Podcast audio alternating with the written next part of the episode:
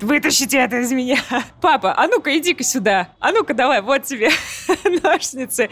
Анестезия прямо сейчас. И чтобы все это закончилось. Я прям как будто бы с тобой сейчас роды пережила. А.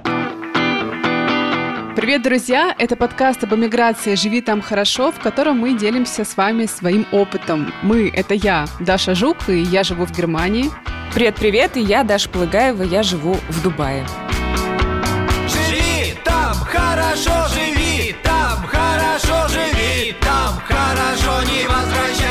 Не забывайте, пожалуйста, писать нам комментарии, ставить оценки, делиться нашими выпусками. Мы очень благодарны любому вашему фидбэку. И, кстати, подписывайтесь на наш Patreon и на наш Instagram. Все ссылки есть в описании. И сегодня у нас очень необычный выпуск, э, который я давно ждала. Вопросы буду задавать э, сегодня я, а отвечать на все будет Даша, потому что Даша, ну давай, breaking news. Потому что 25 января я в Дубае родила дочку. И очень хочется поделиться с вами своим опытом. Ура! Да, я до сих пор не могу никак Ура. Э, привыкнуть к новому статусу Даши. Даша, мы с Филиппом тебя очень поздравляем. О, спасибо, спасибо. Я сама не могу привыкнуть к новому статусу. Видимо, это доходит какое-то время. Ну давай, рассказывай, как оно?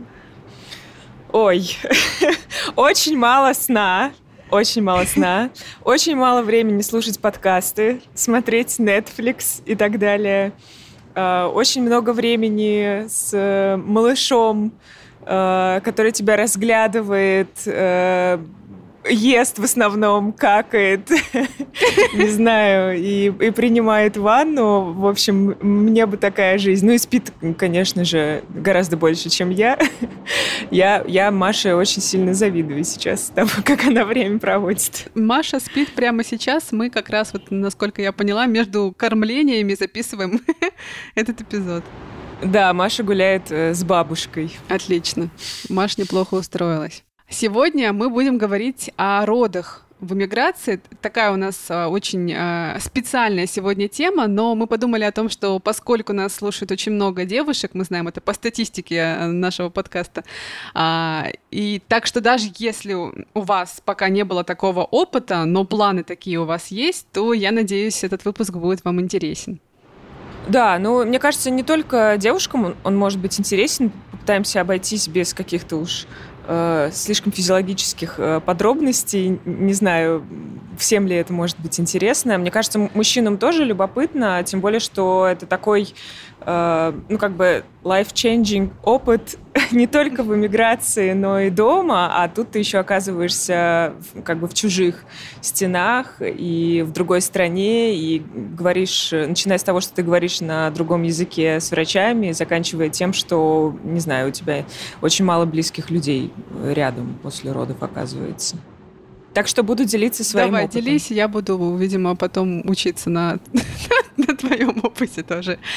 А, после нашего с Дашей разговора я поговорю с Элиной Смирновой, мамой двоих детей и Долой. А, она живет в Амстердаме, и Элина расскажет, например, про то, как через 4 часа после своих первых родов она уехала домой на Убере. Ура! Давай ура, ура. начнем. Давай. Поехали.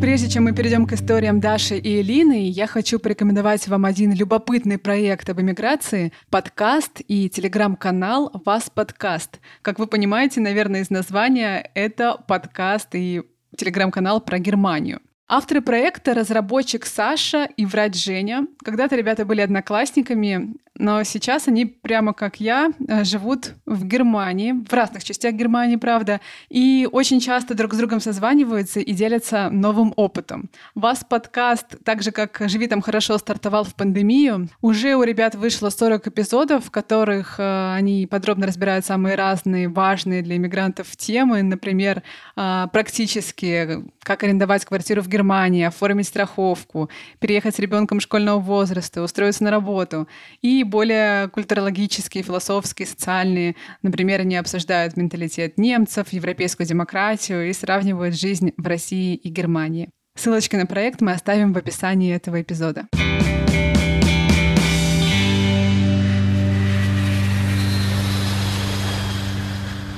Даш, давай отмотаем пленку на 9 месяцев назад. Расскажи, как проходила твоя беременность в дубайской реальности, как там у вас все устроено?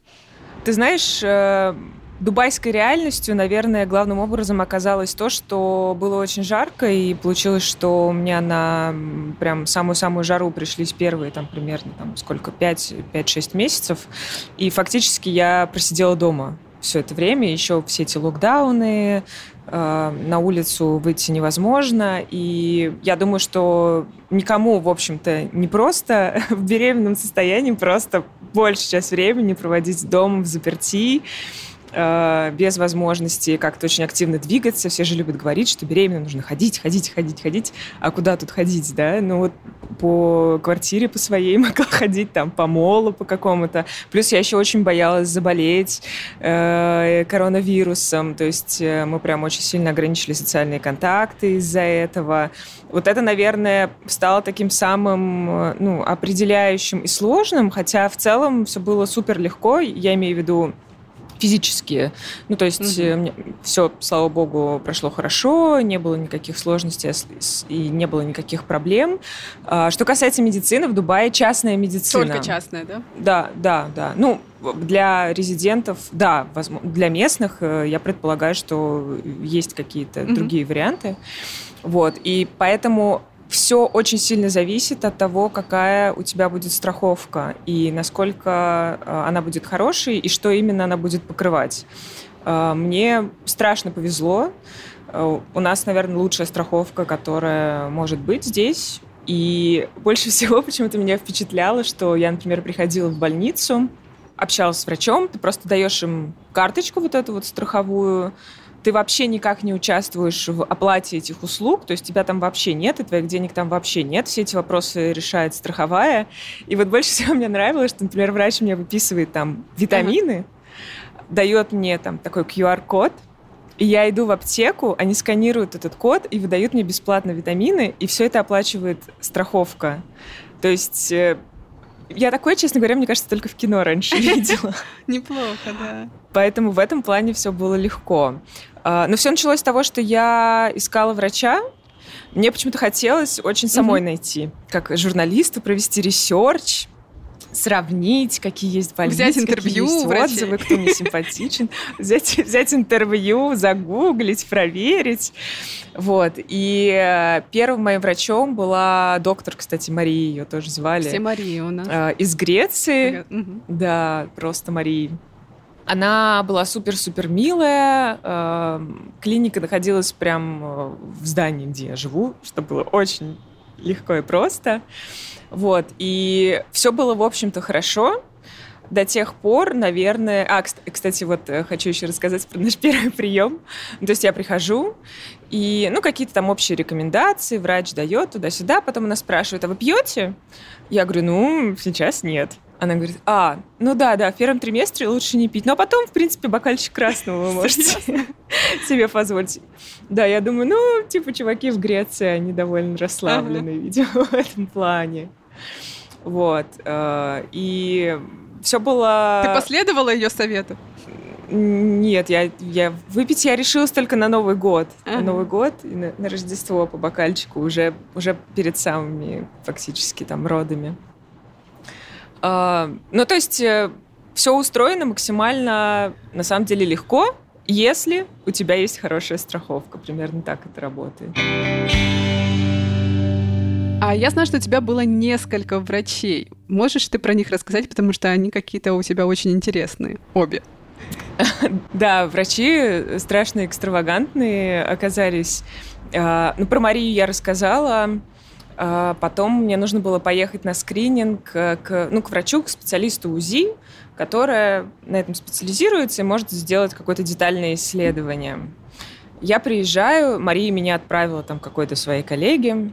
Я приезжаю и э, вижу в коридоре, первое, что я вижу, это доктор, страшно-страшно э, худенькая, такая прям как, как модель. Mm-hmm Э, в обтягивающих штанах на высоченной платформе, наверное, 10 сантиметров, в ярко-розовом пиджаке, просто ярко-розовом.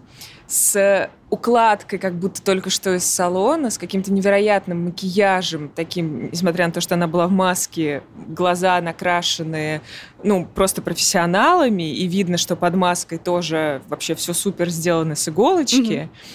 И это была врач, которая должна была мне провести скрининг. И первая моя мысль была, а хороший ли она врач, если она так выглядит? Ну, как-то что-то она, ну, не знаю, как-то она так на работу-то ходит. Потом я подумала, блин, вообще какие мысли мне приходят в голову? Почему вообще врач, высококвалифицированный специалист не может себе позволить классно выглядеть, классно одеваться, классно краситься? Вообще, как я, как я могла об этом подумать? Ну, все прошло хорошо, она провела скрининг, там долго со мной, с моим мужем общалась. И потом я думаю, ну, надо, надо ее загуглить. все-таки, ну, не знаю, ну, как-то, ну, все-таки любопытно, что, что она за кекс такой интересный. И я начала ее гуглить, и я поняла, что она э, сама из Пакистана, из какой-то очень э, такой, не знаю, состоятельной семьи, что она работала в UK, mm-hmm. и что ее муж тоже гинеколог, и они такие оба значит, в этой сфере развивались, э, работали и так далее. И потом я нахожу ее интервью в Татлере, типа. Ничего себе. И еще в каких-то еще в каких-то гламурных изданиях я думаю, блин, ну что-то, что как-то странно. И потом я обнаруживаю, что она оказывается мачехой актера из фильма «50 оттенков серого» э, Джейми Дорнан.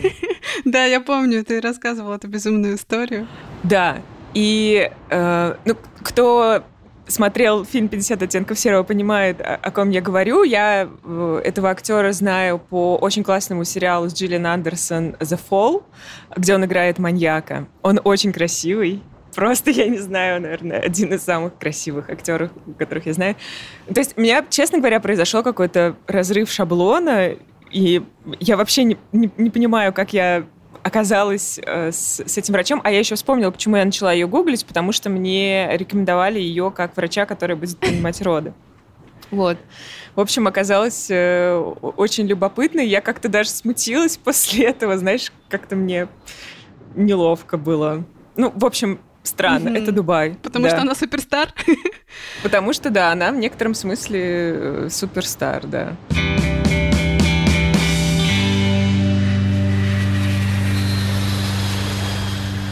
Даш, ты рассказала, что ты можешь прийти к врачу и выбрать а, стиль родов определенный, да, ну то есть то, как ты хочешь, а, как именно ты хочешь рожать, там натурель, как ты сказала, не натурель. Вот можешь ты, пожалуйста, про это поподробнее рассказать, а, какие есть варианты, какие есть опции? Ну, варианты, я так понимаю, собственно, три примерно. Ну, то есть есть э, просто обычные вагинальные роды, это называется, ну, будем называть вещи своими uh-huh. именами. Вот, и это, ну вот в клинике моего доктора ну, как бы они не, не давили, но они говорили, это предпочитаемый способ, ну, потому что это просто, ну, как бы самый естественный способ, и восстановление вроде как после него легче и так далее.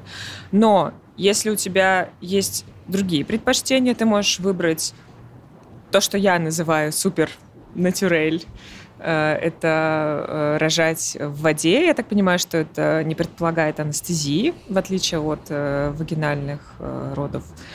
Ну, вагинальный род ты тоже можешь выбрать без анестезии. Ну и Понятно, что по медицинским показаниям тебе могут э, сказать, что нужно делать э, кесарево. Ну, это, это уже не обсуждается. Медицинские показания есть медицинские показания, но точно так же ты можешь прийти и сказать, я что-то не очень хочу рожать, э, давайте запланируем кесарево. И, в принципе, наверное, врач тебе скажет, свою рекомендацию, да, но если ты хочешь запланированное кесарево, тебе его сделают вообще без проблем. И мне кажется, что здесь есть некоторая тенденция э, делать кесарево чаще, может быть, чем это нужно. Я слышала несколько таких историй. Например, у наших друзей э, врач сделал кесарево нашей подруге, э, потому что она хотела уехать на Крисмас отдыхать. То есть э, им типа запланировали, хотя вроде как это не было обязательно. Ну, во всяком случае, вот наша подруга так описывает.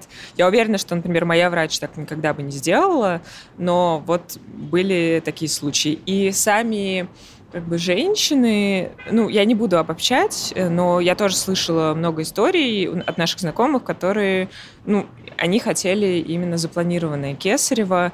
Я даже помню, мы на Рождество ходили в гости, меня спрашивали, как ты будешь рожать. Я говорю, ну, я буду рожать естественным путем. Они говорят, о, ну, то есть тебе нужно будет ну, типа, рожать. Я говорю, ну да. Они такие, окей. Серьезно, они удивились? Ну, то есть, э, да. Ничего да, себе. Да, То есть, в принципе, есть, ну, мне так То есть показалось. это подвиг, да, уже такой Да, считается, если да, женщина да, да. рожает сама. Ну, то есть это, это что-то такое, ну, типа выбор какой-то. Вот. Но я, я изначально хотела естественный формат, но с анестезией. Про анестезию поговорим Мгм. отдельно. А, И, ну, как-то это не обсуждалось. И, э, ну, моя врач спросила один раз, как я хочу рожать. Я сказала, он сказал, да, окей, все. Вот. Сделала пометку в карточке, что, что я хочу рожать с анестезией, и, в общем-то, все. Знаешь, что у меня возникают вопросы, очень много вопросов про Кесарева, но я не знаю, ты как-то исследовала эту тему или нет, но вот мне любопытно, с чем это связано, вот почему им а то есть для них это норма Кесарева, потому что для меня это вот какая-то такая искусственная история. Мне кажется, что люди боятся. Мне кажется, что в основном страх. То есть я общалась с нашей подругой, которая с моим же врачом рожала именно в формате Кесарева, и она сказала, ну, я просто хочу там по-быстрому все это решилось, и, и все. Мне кажется, скорее просто боятся боли. Это более кажется, что предсказуемо, да, тебе запланировали, ты поехал, тебе там все сделали, не надо сидеть ждать, как я сидела, ждала. Маша родилась примерно неделю позже срока. Э, мучиться, когда там уже наконец, когда все это закончится. Как, знаешь, я, я смотрела серию «Друзей» даже про роды, когда Рэйчел рожала.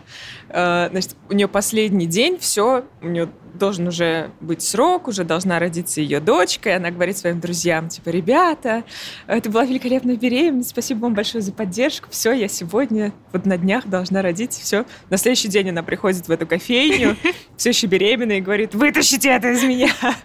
Ну, то есть вот это вот ожидание, это, ну, не знаю, волнительно, тревожно, ну и плюс, блин, это больно. Вот. э, Мне кажется, примерно так. Еще, кстати, кесарево дороже, чем натуральные роды, поэтому, мне кажется, некоторые врачи э, н- непорядочные, скажем Мгм. так, могут на этом просто заработать.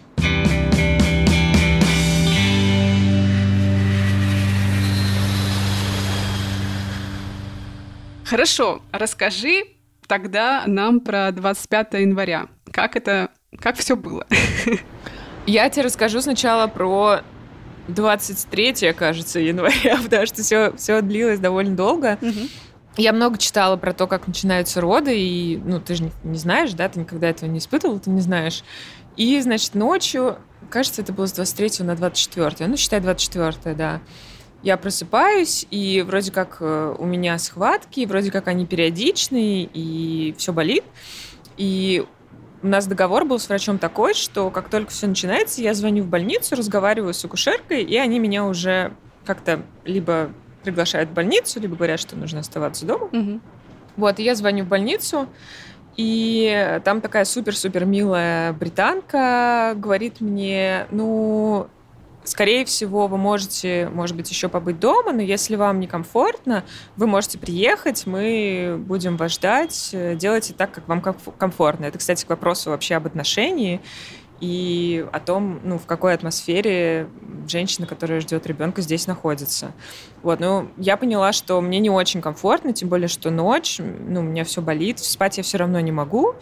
И мы решили, что мы поедем в больницу. Но я успела. Причем, знаешь, я так э, представляла это, что тебе нужно будет быстро собраться, все, не дай бог, иначе ты прям сейчас родишь. Но я успела сходить в душ, там спокойно собраться. Мой муж скорее больше, наверное, нервничал, говорит, что так медленно? Почему давай быстрее? Почему так медленно? Дальше был следующий этап. Мы думали над тем, как мы поедем в роддом, потому что, мне кажется, я рассказывала, что в Дубае э, очень сложно переподтвердить свои российские права. Нужно нужно ходить в автошколу. Мгм. Ну, не сложно, а энерго... э, Затратно. Деньга и энергозатратно, да.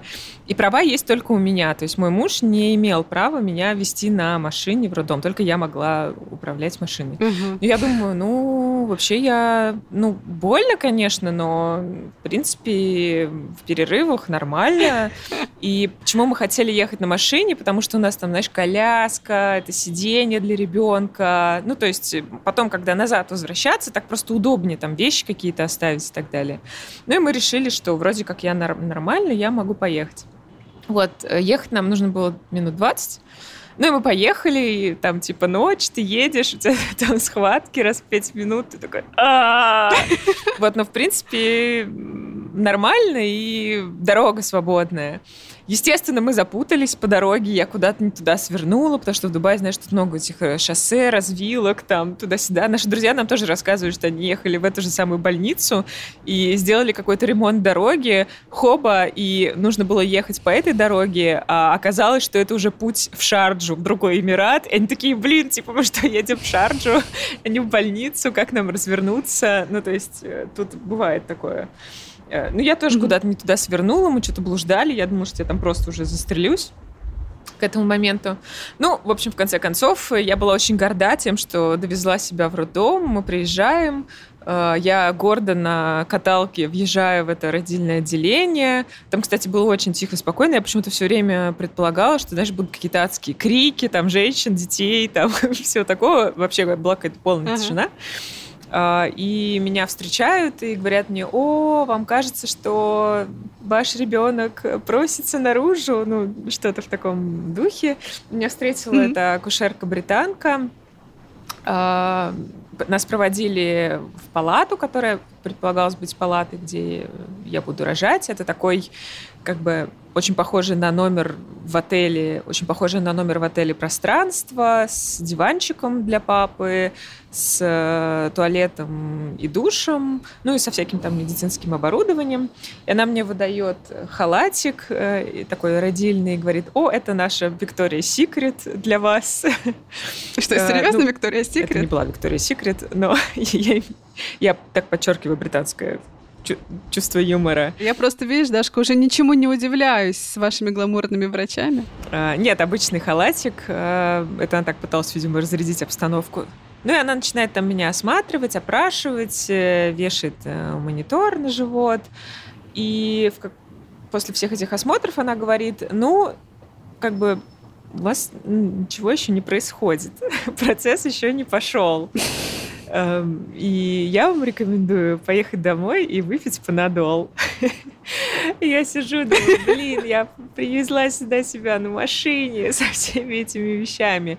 Но что интересно, э, она как-то очень-очень мягко и дружелюбно сказала мне, вы приехали не зря, вы правильно поступили, все хорошо, если вас что-то беспокоило, нужно было приезжать, это абсолютно нормально, у нас часто так происходит, не чувствуйте себя глупыми из-за этого, это вообще абсолютно ок, приезжайте еще, если почувствуете, что вам нужно приехать. Мгм. после этого я начала обратно из Виктории Секрет, в кавычках, переодеваться в свою одежду, значит, собирать все эти вещи и, и- и ехать обратно на машине домой со схватками раз в пять минут.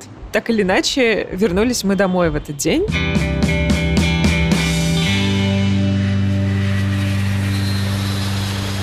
На следующий день, где-то днем, все началось опять, и гораздо более сильно. Ну, то есть, если за день до этого мне казалось, что это было больно, то на следующий день было реально больно. Вот, но я решила, блин, опять мы сейчас приедем, и опять нам скажут, выпейте панадол и поезжайте домой. Я думаю, буду терпеть. И, в общем, я терпела где-то с трех часов дня до примерно 8-9. Мгм. И я решила, что я не хочу в ночь уходить э, с этой адской болью. Ничего мне не помогает. Больно, вообще уже терпеть это невозможно, делать ничего невозможно. Скорее бы все это закончилось. Я была уже как э, Рэйчел из друзей. Просто выйти из меня это. И э, мы решили поехать в больницу опять. Я решила, что я не могу вести машину в этом состоянии. Я уже типа хрена с два я поеду. И мы поехали на Убере э, в больницу. Мне показалось, что немножко водитель был стрессирован моим состоянием. Ты на заднем кричала? сиденье. Нет, я не кричала, но он Постановал. понял, куда, куда мы клоним. да, почему. Почему мы так торопимся, почему ему нужно побыстрее все-таки взять левый ряд и ехать в левом ряду со скоростью 120 все-таки. Вот, и мы приехали в больницу, и меня уже встречает другая акушерка. Ну, понятно, что там пересменки постоянные. И она меня осматривает, э, опять вешает монитор. Правда, меня в этот раз сразу не переодевали. И делает все осмотры и говорит, ну, как вам сказать, не то чтобы процесс пошел, но еще пока очень рано. Процесс пошел на Эй. рано. Ну, то есть еще пока очень рано, то есть началось это раскрытие шейки матки, э, которое должно быть 10 сантиметров А. в момент родов, а там у меня было что-то типа 2 или 3. Ага. Она говорит, ну, как бы вы, можете еще сутки ждать на самом деле начала родов. И дальше она на меня смотрит и говорит, «М, мы бы вам рекомендовали поехать домой, но скажите, чего вы хотите? Я говорю, ну, а позвоните моему врачу, спросите, что она скажет. Она мне говорит, она скажет вам ехать домой. Но скажите, чего вы хотите? Я говорю, я хочу анестезию прямо сейчас. И чтобы все это закончилось. Она мне говорит, хорошо. Она позвонила моему врачу. Врач сказала, окей, типа, без проблем, принимайте ее. И фишка в том, я рассказывала про страховую, про то, как все это работает. Фишка в том, что э, страховая оплачивает только двое суток нахождения в больнице. То есть с момента твоего приема проходит двое суток, и тебя должны э, уже выписать. Мгм. То есть э, это то, что оплачивает страховая. Она мне говорит, если мы сейчас вас примем, а было там, допустим, 10 вечера, то вам нужно будет раньше как бы Выписаться. покинуть больницу. Мгм. Да. Так что мы можем вас принять, но э, анестезию мы вам сможем сделать только после того, как мы вас полностью оформим, а полностью мы вас оформим тогда с началом нового дня. Мгм. Типа после 12. Я вам сделаю там какое-то обезболивающее, но вам нужно еще часа три подождать. Я думаю, о боже мой, какой ужас. Но все-таки мне стало полегче хотя бы от того, что все, мы оказались в больнице. Нас приняли, опять меня переодели в Викторию Секрет, которая не Виктория Секрет, переместили в отдельную палату, которая и была, собственно, вот этой вот э, родильной палатой. И там я пострадала еще несколько часов, и пришел анестезиолог, сделал мне анестезию. Это было лучшее чувство э, за последние несколько месяцев, наверное. Ну, То есть, знаешь, тот случай, когда ты испытываешь страшную-страшную боль, и потом тебя отпускает. Это прям Мгм. очень хорошо. Я смогла поспать какое-то время, а потом, э, через несколько часов, анестезия перестала действовать. М. Ну, то есть это, это случилось очень постепенно. То есть сначала ты чувствуешь, ну, такую какую-то там небольшую боль. Потом ты чувствуешь боль посильнее. И фишка в том, что ты там лежишь на этой кровати, и как там все устроено, очень забавно. У меня было две кнопки. Одна кнопка «вызвать акушерку», и она сразу же приходит. А другая кнопка «добавить себе анестезии». Знаешь, как я как обезьянка нажимала на, на эти две кнопки. Но анестезии, естественно, там был лимит, ну, чтобы ты себя там не угасил этим морфином. А, Я могла добавлять только раз в 30 минут. Я добавляю, типа, блин, ну что-то не помогает. Потом опять добавляю, опять не помогает. В общем, еще несколько часов я промучилась и постоянно вызывала эту акушерку. Она говорила, да нет, ну вроде все нормально, должно действовать. Но вообще так бывает с анестезией, что она не полностью действует. То есть у меня получилось, что где-то на одну половину, получается, она не действовала. Наверное, так я бы описала свои ощущения. То есть половина тела чувствовала страшную-страшную боль. И я в этой боли, получается, провела несколько часов. Э, И так получилось, на самом деле, что к самому моменту родов я уже, конечно, была полностью измождена. Ну, потому что одно дело, ты настраиваешься, да, на естественные роды, ты знаешь, что будет больно, и ты будешь это терпеть и так далее. А другое дело, ты рассчитываешь на анестезию. Я как-то из того, что я читала и слышала от своих подруг, в принципе, ты ничего не чувствуешь, когда у тебя эпидуральная анестезия, когда она нормально действует. Мгм. А тут То есть вообще ничего не чувствуешь? Ну, чувствуешь какое-то вроде как давление, да? Не могу тебе сказать, потому что Потому что у меня было немножко по-другому. Вот. И, э, значит, прошло несколько часов, но мне сложно сказать. Все это время мой муж сидел, кстати говоря, на диванчике рядом. Довольно спокойно, мне кажется, он смотрел на мои испытания. Э, и, ну, где-то там к утру уже приехала моя доктор, она приезжает уже непосредственно на сами роды. Ну и начались сами роды, там еще какое-то время это продлилось. Мне сложно сказать, потому что мне кажется, что я была, знаешь, в таком забытии mm-hmm. полном, как, как, когда у тебя болит все, и ты вообще не, не понимаешь, сколько времени. В полусознательном состоянии. Да, mm-hmm. сколько, сколько часов прошло, и, и, и, и, как, и как вообще ты тут оказался, когда все это закончится. Но, что любопытно, возможно, мы, может быть, не очень хорошо, или я не очень хорошо там обсудила это со своим врачом, как я предполагаю, все будет развиваться и чего я жду. Но мне показалось, ну, конечно, я была еще в таком неадекватном состоянии, что мне не очень-то много объясняли, знаешь, что со мной делали. Ну, то есть все вот эти вот процессы, что, какие мне там медикаменты давали, э, какие манипуляции производили. Ну, про, про манипуляции мне там более-менее говорили в процессе родов. Ну, то есть э, было такое ощущение, мы потом тоже с, с мужем делились впечатлениями, э, он-то в более адекватном состоянии все это наблюдал. Было такое ощущение, что э, для них важно просто, чтобы ты был как бы доволен и спокоен. Mm-hmm. Знаешь, как, э, как обслуживание вот в отеле или, или в ресторане.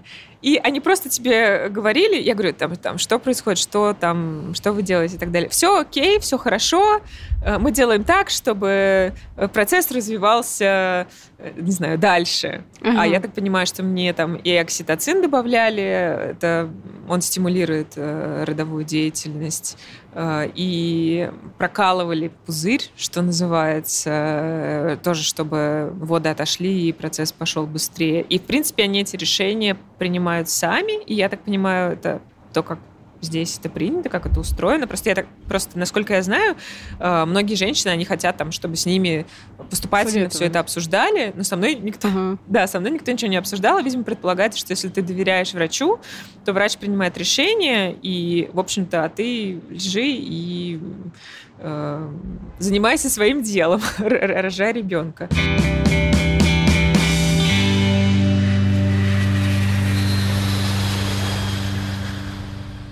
Забавно, что ну, мой муж присутствовал на родах, и, э, значит, когда уже все, э, ребенок э, появился, Маша родилась, э, мне ее положили на грудь. Mm-hmm. Это важный такой момент, skin to skin называется, кожа к коже, чтобы ребенок mm-hmm. сразу оказался да, сразу оказался на теле матери, и считается, что таким образом микрофлора э, передается ребенку. То есть это мне очень понравилось, это такой классный момент. А перед родами я еще мужу говорю, ну ты знаешь, тебя могут предложить перерезать пуповину. Он не, не, не, не, нет. Я говорю, ну ладно, ну тогда сам разбирайся, сам говори, что, что ты хочешь делать, что не хочешь. Но в самом, в самом процессе моя врач такая, папа, а ну-ка иди-ка сюда, а ну-ка давай, вот тебе ножницы, а ну-ка давай мы тебе здесь фотографируем. И у нас э, у Сережи... Э, да, oh да, да, да. То есть он говорит, ну меня как бы особенно не спрашивали, мне просто сказали, а ну-ка давай делай. Да. И у нас до сих пор есть фотография самого интересного ракурса, скажем так. Я ее до сих пор не видела. Он мне говорит, ну что, хочешь посмотреть на кровавую фотографию? Я говорю, нет, через годик. Может быть, я буду готова на это посмотреть, но не сейчас. И когда все закончилось, естественно, я почувствовала, ну, в первую очередь, наверное, облегчение от боли, потому что это все-таки, ну, действительно, самая сильная боль, наверное, которую я испытывала в своей жизни. А, там смотришь на ребенка, там ребенок в какой-то момент там начинает переодевать, э, взвешивать. Кстати, сейчас да. вы можете слышать молитву. Прям в такой момент. Прям в такой ответственный момент. И я помню, что очень быстро что произошло. А, мой муж заказал суши. Говорят, что это самое популярное блюда доставки в родильное отделение по всему миру вообще, потому что нельзя же есть сырую рыбу во время беременности. Я очень скучала по суши. А. Суши, суши и вино, да? Да, ну вино в Дубае, ну, кстати, доставляют, но, наверное, уж все-таки не в родильное отделение. И параллельно очень быстро появился тот самый рум-сервис, то есть э, тебя там кормят э, с утра до вечера, можешь даже выбрать из меню. Я была несколько занята, поэтому не могла из меню выбрать, что, что я хочу. При, при, привезли еще вот эту вот как бы... Мне даже язык не поворачивается назвать это больничной едой. В общем, доставка еды из больницы. Вот. И потом тебя переводят просто в отдельную палату, где ты еще два дня проводишь Uh, уже на другом этаже, где никто не кричит, и ты оказываешься тоже в таком как бы номере в отеле, где с утра до вечера к тебе приходят там акушерки, педиатры, рум-сервис, uh, Э, там физиотерапевты, которые тебя инструктируют, специалисты по кормлению, которые тебе показывают, как что нужно сделать. И опять же у тебя есть кнопочка, которую ты нажимаешь, и в течение двух минут э, акушерка оказывается рядом с твоей постелью и делает все, о чем ты просишь. Ну, там, если у тебя есть какие-то вопросы, если у тебя есть что-то болит, э, если тебе нужна какая-то помощь. Э, то есть прям все супер. Э, там же есть э, доставка в номера еды. Тебя кормят несколько раз в день, тебе дают такое огромное меню, на самом деле, я даже не знаю, как оттуда выбрать. Очень вкусная еда. То есть ты оказываешься в такой атмосфере полной заботы на два дня, получается. Э, ты ни о чем не беспокоишься, кроме там своего здоровья и здоровья малыша, и о том, чтобы покормить э, малыша или там переодеть памперс, э, о том, чтобы сходить в душ. Ну, то есть у тебя голова вообще ни ничем не, не занята. Угу. Да. И, кстати говоря, ребенка еще ни, никуда вообще не отлучали, не уносили. У меня такое было представление, знаешь, еще о роддомах, что там тебя ребенка забирают, и там что-то там с ним какие-то манипуляции проводят или осматривают, или еще что-то. Вообще ничего такого не было. Все происходило в, рядом со мной, в нашей палате. То есть ее вообще не, не уносили, вообще, вообще не уносили.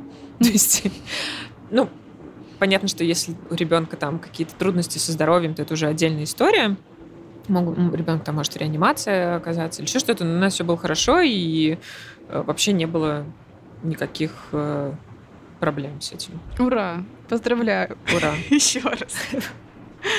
Я прям как будто бы с тобой сейчас роды пережила. Да, только у тебя подействовала эпидуральная анестезия. Да-да-да. Ментально. У меня подействовала. Ментально.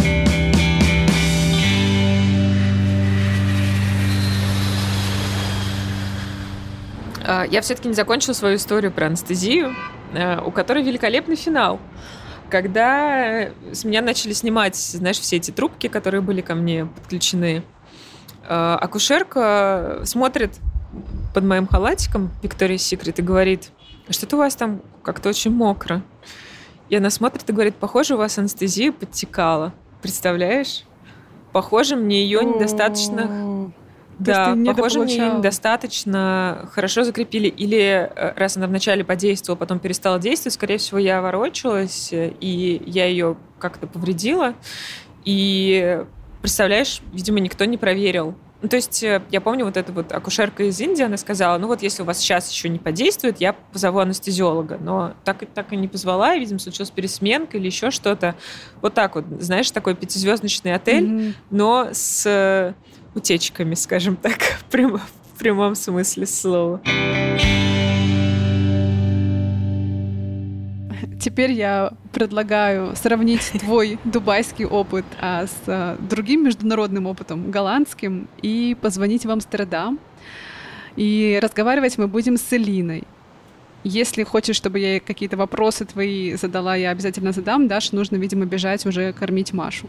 Да, у нас прям очень небольшие пока перерывы, и э, с этим связано, конечно, то, что подкаст пока не будет выходить так же регулярно. Мне нужно как-то наладить график, и пока э, в свободное время я делаю выбор в основном в пользу душа, сна и еды.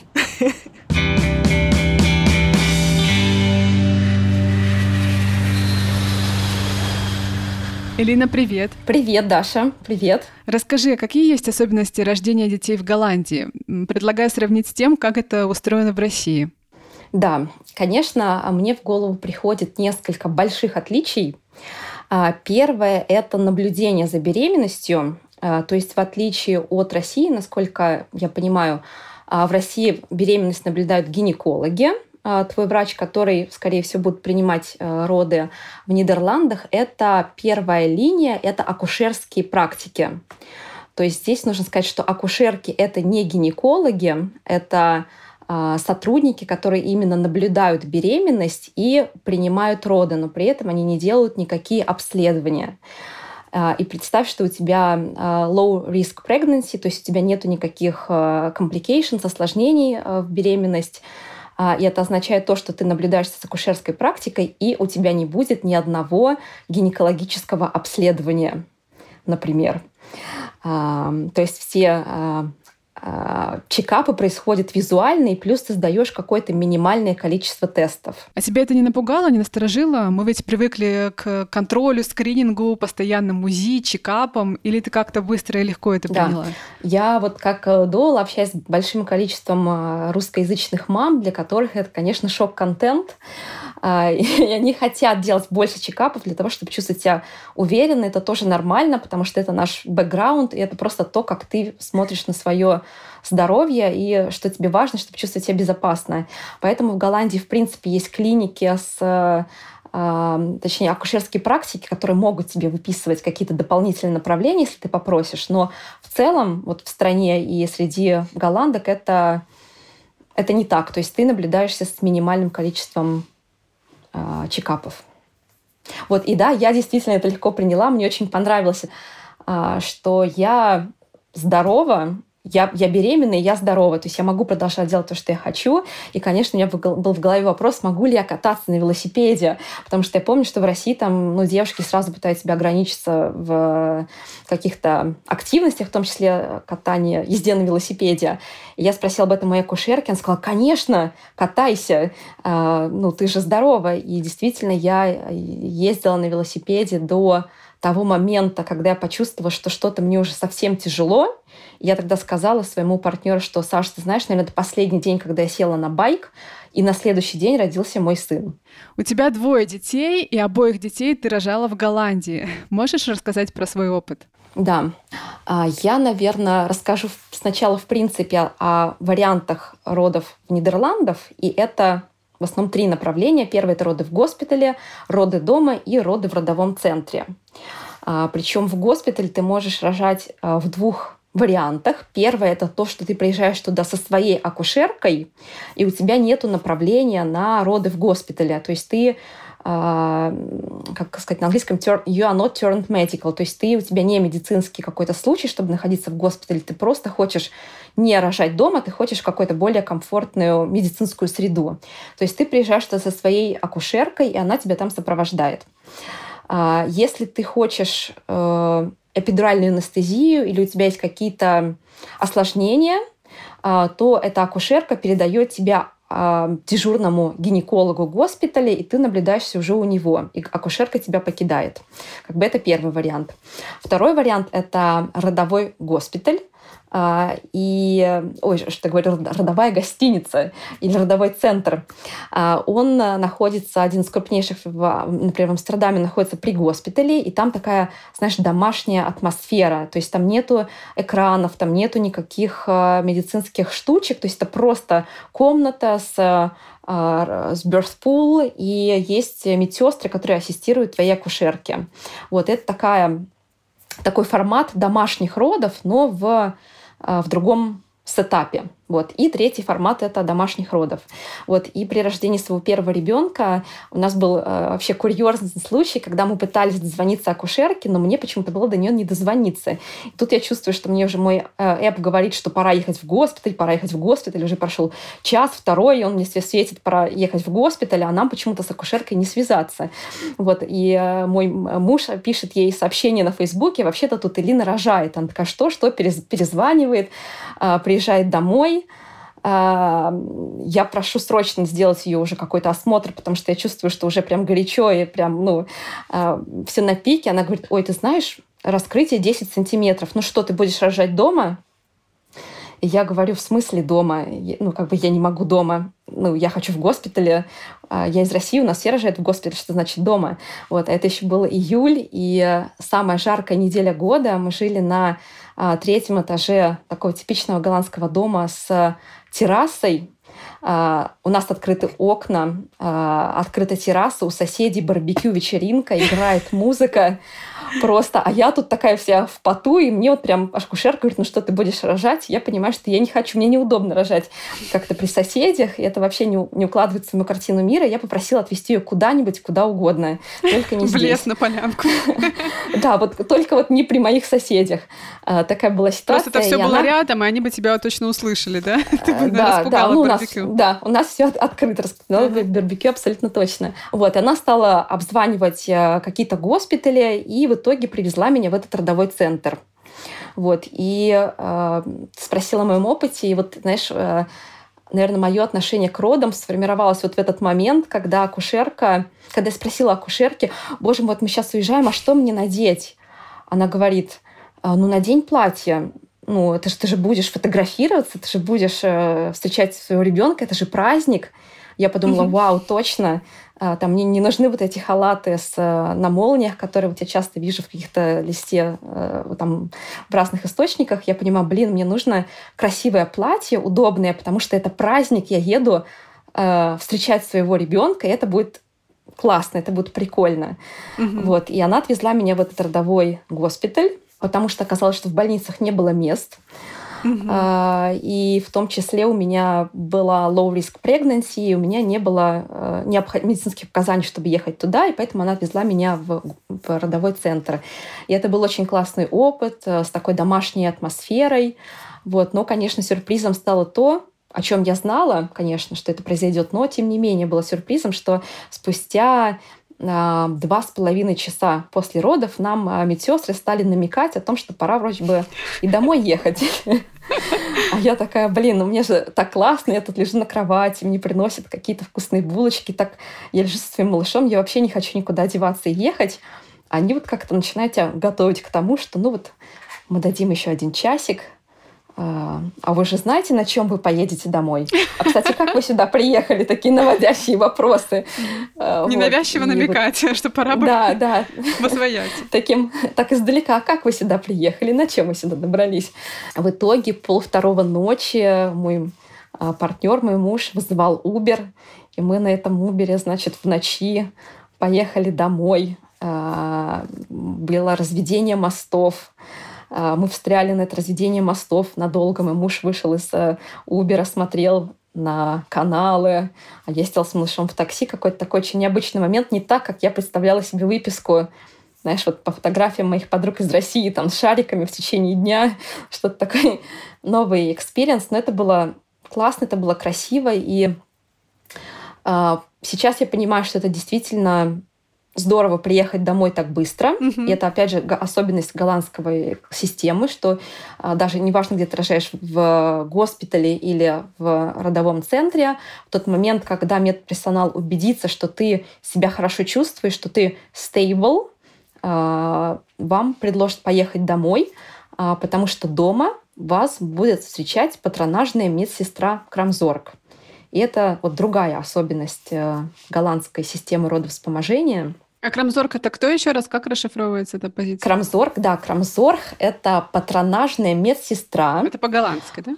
А, да, Крамзорг, да, по-голландски. Это, Я услышала да, Крамзорг. Я подумала, знаешь, как ну, да, организатор это таким, с российским акцентом Крамзорг. Э, конечно, в голландском это Крамзорг. И патронажная медсестра, которая а, занимается именно уходом за мамой и малышом. И в ее обязанности входит научить маму прикладывать ребенка к груди, помочь маме с грудным скармливанием. В ее обязанности входит научить вообще всем базовым делам с ребенком, как его держать, как его купать, а, как его пеленать. А, она помогает вообще с делами по дому, очевидно, что мама будет, скорее всего, первые дни находиться в своей кровати. Соответственно, Крамзорх может приготовить еду на всю семью, убраться по дому, Ух ты, себе. Угу, проводить тебя в душ. А, она будет следить за твоей температурой, будет смотреть, как у тебя положение живота. То есть она отвечает за все уходовые процедуры за мамой и малышом. Вот. И такой интересный нюанс что а, Крамзорг должна убедиться, что у мамы и ну, точнее, у мамы нету признаков пострадовой депрессии и baby blues. А что такое baby blues? Это, я бы сказала, что это предшествующая фаза предродовой депрессии. То есть такие признаки, знаешь, вот э, э, угнетенности, такого даун... Плохого настроения. Настроения, плохого настроения. Преддепрессивное да, состояние ты чувствуешь какое-то легкое... Преддепрессивное состояние, да, апатия. Вот. И да, она должна следить за этим э, состоянием и сообщить об этом э, вашему house arts, вашему доктору. Вот, соответственно, в Голландии это большой бенефит, мне кажется, иметь такой крамзорг. Э, мне кажется, что это лучше, чем бабушки, не в обиду всем бабушкам будет сказано, но все-таки крамзорхи, они знают все последние тренды в области ухода за детьми и точно могут тебе сказать, ответить на вопрос, нужно э, мазать пупок зеленкой или не нужно, потому что они проходят обучение и знают все последние исследования. Звучит, конечно, супер круто. А это включено в страховку или это какая-то платная опция? Это часть обязательного страхования, входит в любую базовую страховку. И э, я, честно говоря, даже не знаю, можно ли от этого отказаться. Ух ты, ничего себе. Да, да, я считаю, что это такой бенефит Нидерландов, как, э, я не знаю, как э, 30-процентный рулинг для экспатов, э, кофешопа и крамзорг. Вот три фактора, три больших бенефита Нидерландов. Родил ребенка, пошел в кофешоп.